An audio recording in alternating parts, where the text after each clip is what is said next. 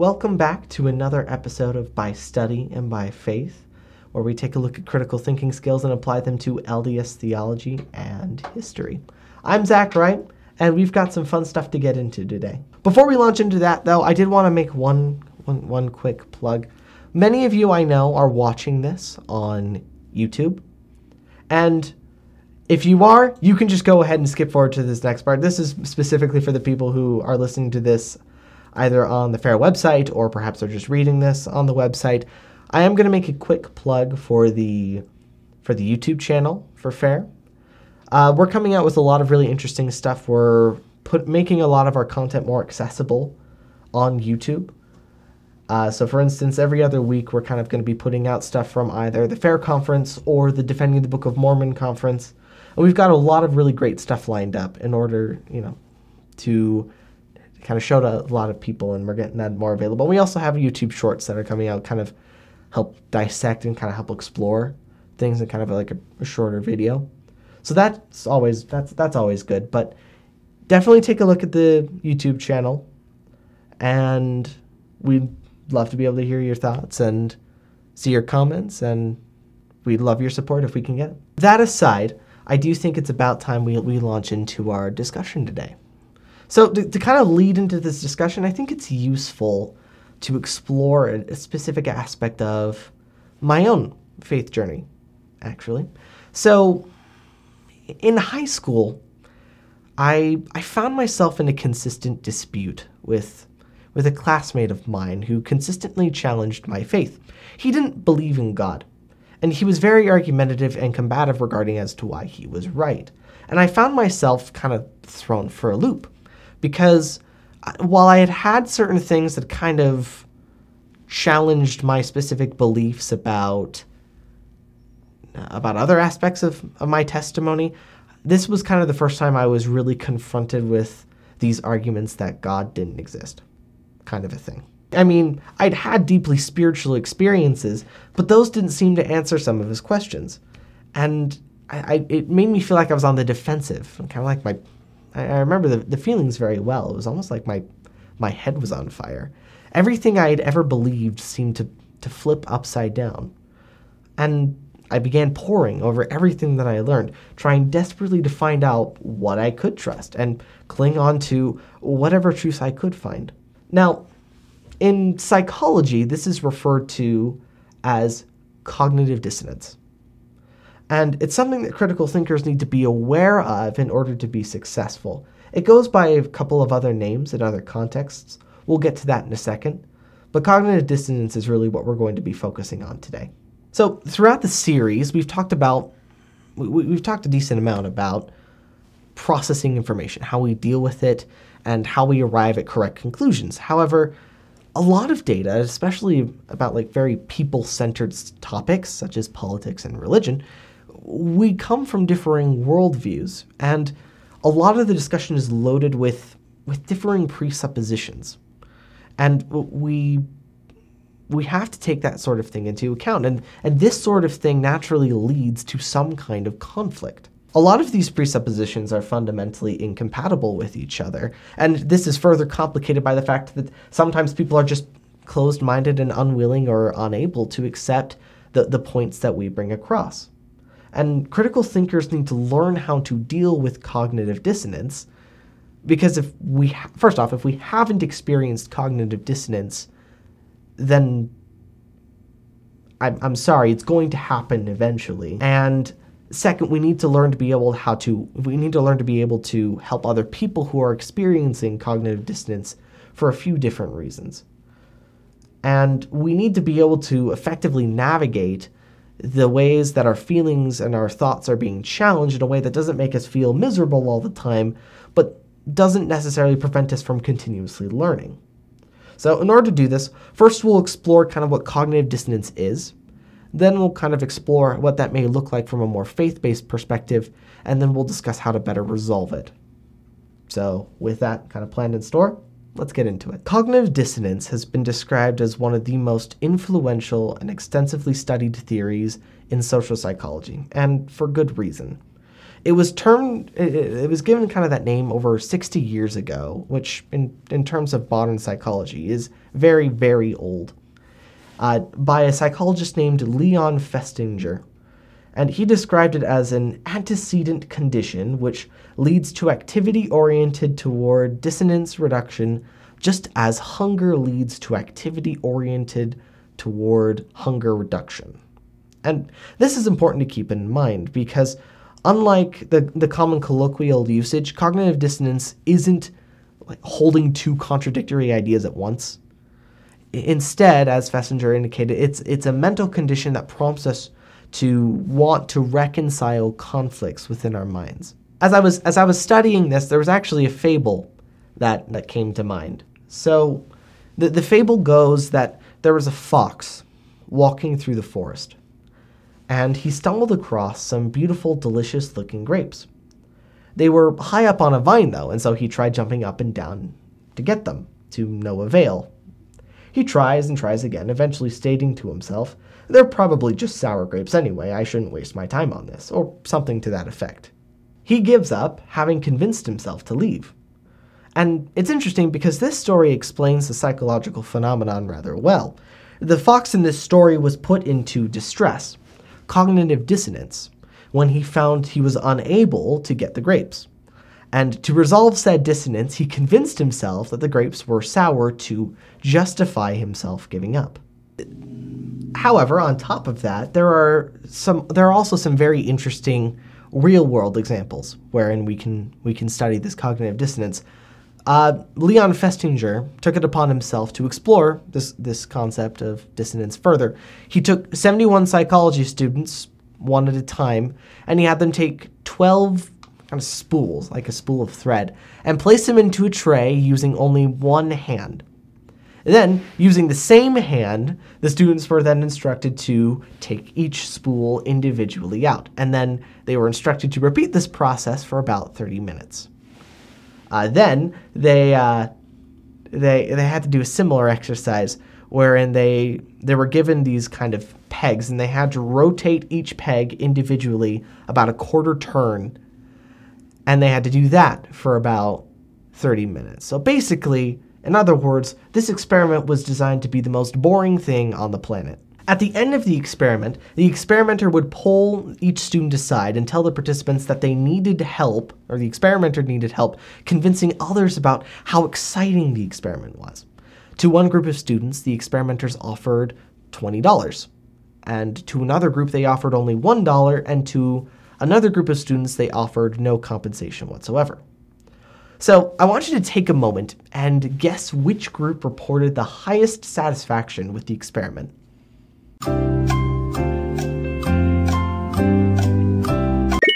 If you guessed the group that was offered $20 gave the best report about it, I, I don't blame you, but interestingly enough, that's not what happened. Instead, the group that was offered $1 rated the experiment the most positively. So, what happened?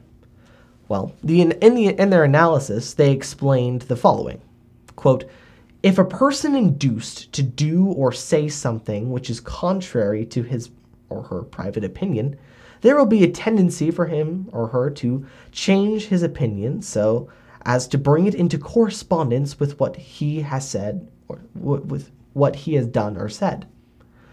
And two, the larger the pressure used to elicit the overt behavior beyond the minimum need to elicit it, the weaker will be the above mentioned tendency. Put another way, the conclusion arrived at was that the participants changed how they viewed the experiment, and that the participants who were most heavily rewarded were less likely to change their behavior. And that makes sense. Students who got rewarded $20, an amount that was far larger back in the 1960s, didn't need to change their opinion. They were already compensated for their time, and the dissonance in that sense had already been resolved. However, those who only received $1 didn't get that satisfaction, so they had to resolve it a different way. In this case, it manifested itself in them wanting to, or needing to, or feeling the need to convince other people that the experiment was actually exciting. This is the crux of what cognitive dissonance really is. However, that leaves us with the question still, or what do you feel when you experience cognitive dissonance? And what specifically can cause cognitive dissonance. Some writers indicate that a person suffering from cognitive dissonance experiences anxiety, embarrassment, regret, sadness, shame, things like that. And some causes for cognitive dissonance include being forced to do something that you believe is wrong, or making decisions based off of options that don't seem very appealing, or giving into addictions have also been have also been associated with these with these feelings of cognitive dissonance.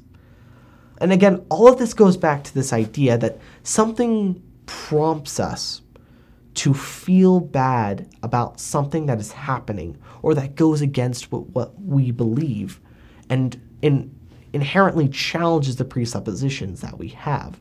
Now, to many of you, this, this concept of cognitive dissonance is sounding very familiar. And as I mentioned before, a lot of this can be found in a lot of different contexts, such as religion. And the example I used in the introduction is one of many stories wherein cognitive dissonance played a role in my behaviors and actions. One author doing a qualitative study on the feelings behind these uh, faith crises in Christianity noted the following quote, In the words of Durà-Vilà and Dein, a Christian is susceptible to a period referred to as the, quote, dark night of the soul, which is described as a loneliness and desolation in one's life associated with a crisis of faith or profound spiritual concerns. This crisis of faith can cause great suffering and emotional distress, and can even resemble symptoms of a depressive episode. Example, feelings of guilt, loss of interest, anxiety. Efforts to participate in spiritual activities such as prayer, attending church, or fellowship with other believers can feel overwhelmingly difficult. Additionally, these spiritual practices can lack meaning they once held for the believer.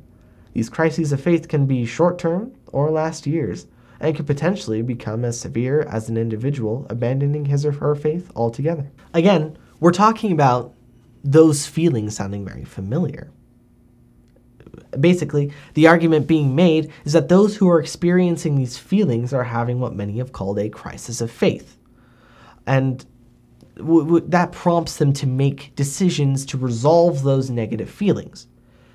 And these faith crises have often been described by both members and former members of the church as being the most difficult part of their lives.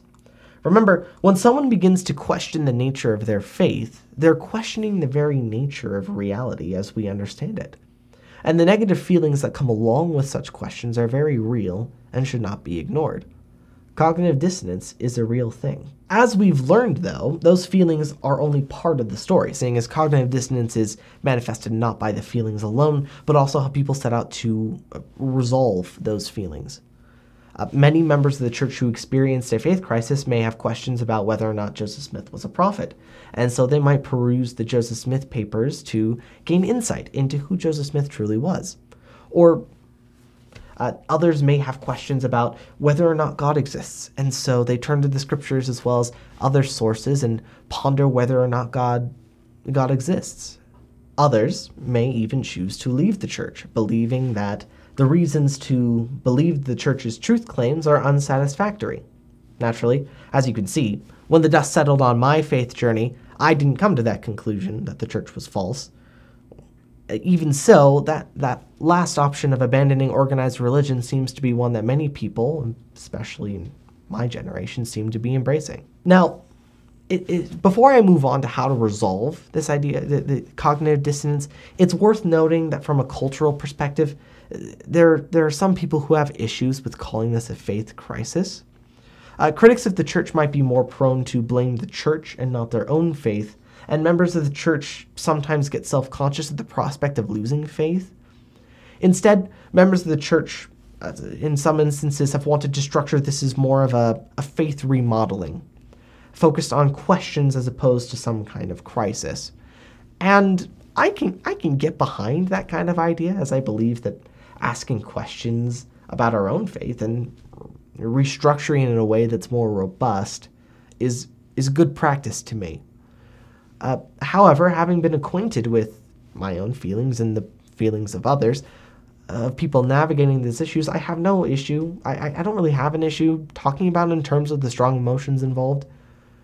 It, it, it can certainly feel like you are in a crisis, is my understanding. Regardless, the, the main point still stands. Uh, the relationship between cognitive dissonance and feelings with that, that are often associated with what people call a faith crisis is worth exploring. And I think that bringing together those two ideas when we're talking about this is useful for critical thinkers. With such powerful emotions involved, uh, it almost goes without saying that, like I said before, cognitive dissonance should be taken seriously. And there are a few things that people can do to resolve this, this dissonance. So, for example, psychologists suggest that cognitive dissonance is resolved in a few different ways, including changing our behavior so it's consistent with what we've learned, changing one of the dissonant thoughts in order to restore consistency, adding another consonant thought that justifies or reduces the importance of one thought and therefore diminishes the inconsistency, or trivializing the inconsistency altogether, making it less important and less relevant. I think that breaking down the issue in this way is useful. Objectively, we need to we need some kind of reorganization of our thoughts, whether it is adding to or changing or ultimately altering the authority of whatever thoughts may be causing the dissonance.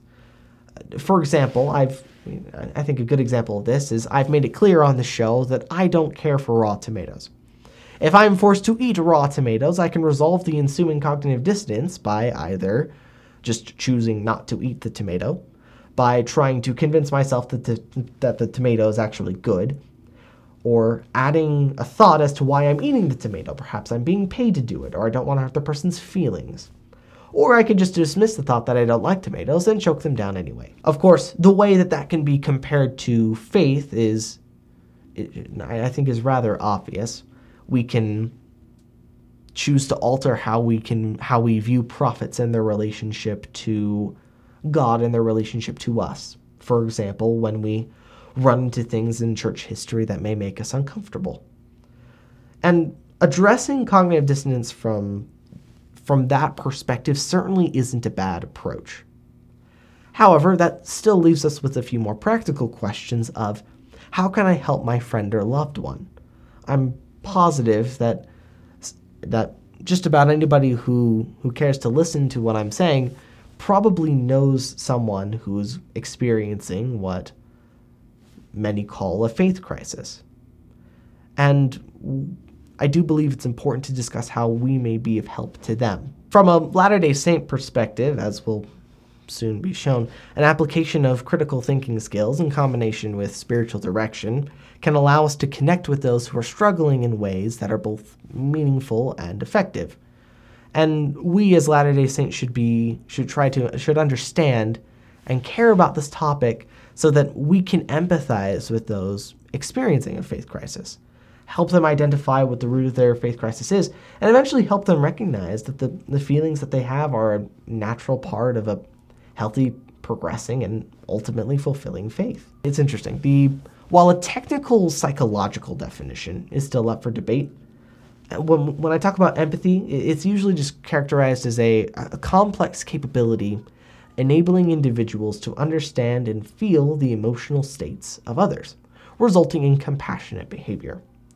While it does not necessarily mean that you embody the anxiety, anger, or sadness that may arise during these crises, it does mean that you are emotionally present and that you are able to perceive the emotions and are actively trying to perceive the, the emotions of others and that you're able to do so accurately. Empathy is the ability to understand and share the feelings of another person. Genuine empathy brings people together. It sparks connections and helps people feel they are not alone. It is a critical part of creating a sense of belonging. This attribute is a key to responding effectively to a student with a question and to effectively leading a group discussion where many students listen carefully with unspoken questions. Now, granted, this is referring to a teacher student relationship, but I do think that that's there, there's something to be said there about how we can arrive at genuine human connection by trying to be empathetic. And that can go a long way when we're trying to explore what's causing cognitive dissonance. And another important aspect to this idea of empathy is the ability to ask questions and to genuinely listen to people. We've discussed the importance of asking questions in, in terms of critical thinking, but getting to the root of what a person actually feels requires careful questions and patient effort. It's not something that happens overnight, which for me sucks because I'm a kind of a pa- I'm an impatient person. I like the idea of being able just to resolve this, get this done, and you know, go out and get ice cream later. This, but uh, unfortunately, a lot of feelings are a lot more complicated than that. Especially if someone has been going through a faith crisis for an extended period of time. With asking questions, not only are you able to get to the root of what a person is feeling, but you in turn get to figure out exactly what a person is truly concerned about. Put another way, by figuring out what they are feeling, you figure out what they truly care about. And in the last episode, I, I, alluded to the idea that many people leave the church not necessarily because the of the historical issues or the doctrinal issues themselves. Rather, they leave because of the feelings that are brought about by these issues that may pop up. In the end, if you can address the feelings that prompt cogn- that that that are associated with this cognitive dissonance, you can figure out more about how to help resolve the cognitive dissonance. Now, in kind of an interesting twist, I, I, maybe it's interesting. I don't know, but it, it brings to it, it brings to light another really important facet to this conversation when we talk about this. I don't necessarily think that cognitive dissonance is is necessarily a bad thing. Um, I've changed how I view cognitive dissonance. If you see what I did there, in such a way that now I look at it as evidence of learning and an opportunity to grow and to develop my ideas.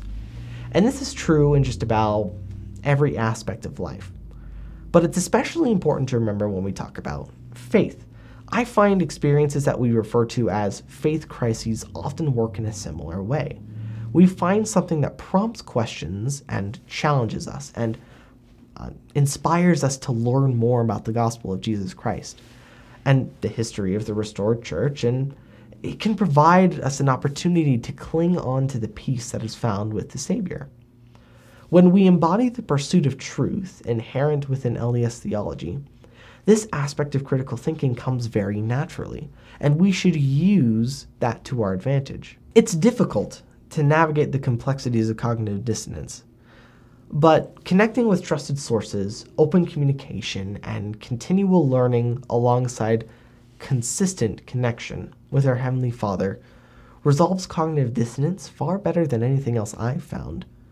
And I've found a lot of peace in at the end of said cognitive dissonance. And I don't think I would I don't think I would give that up. If I was given the option to have not gone through my faith crisis, I wouldn't take it. I've appreciated the outcome.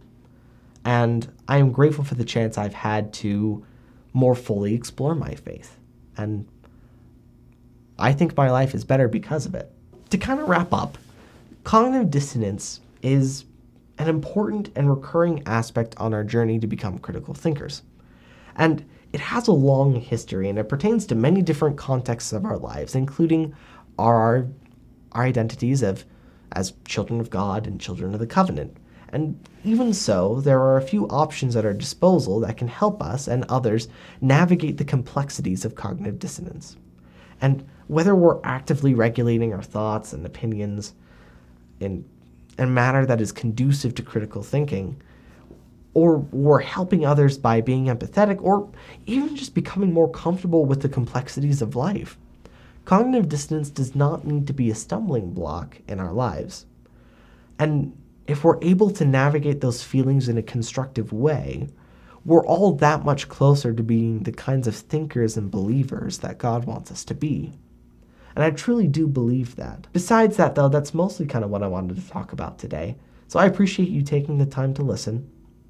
And I appreciate all the support and the comments that I that I get on these videos, I do read them and I and I appreciate I appreciate all of the very kind things that are said. I also appreciate a lot of the a lot of the other th- I, I appreciate a lot of the ideas that may challenge my own that are often presented in the comments. Thank you for taking the time to listen to me, and I certainly appreciate it. Besides that, just be sure to have a fantastic rest of your day.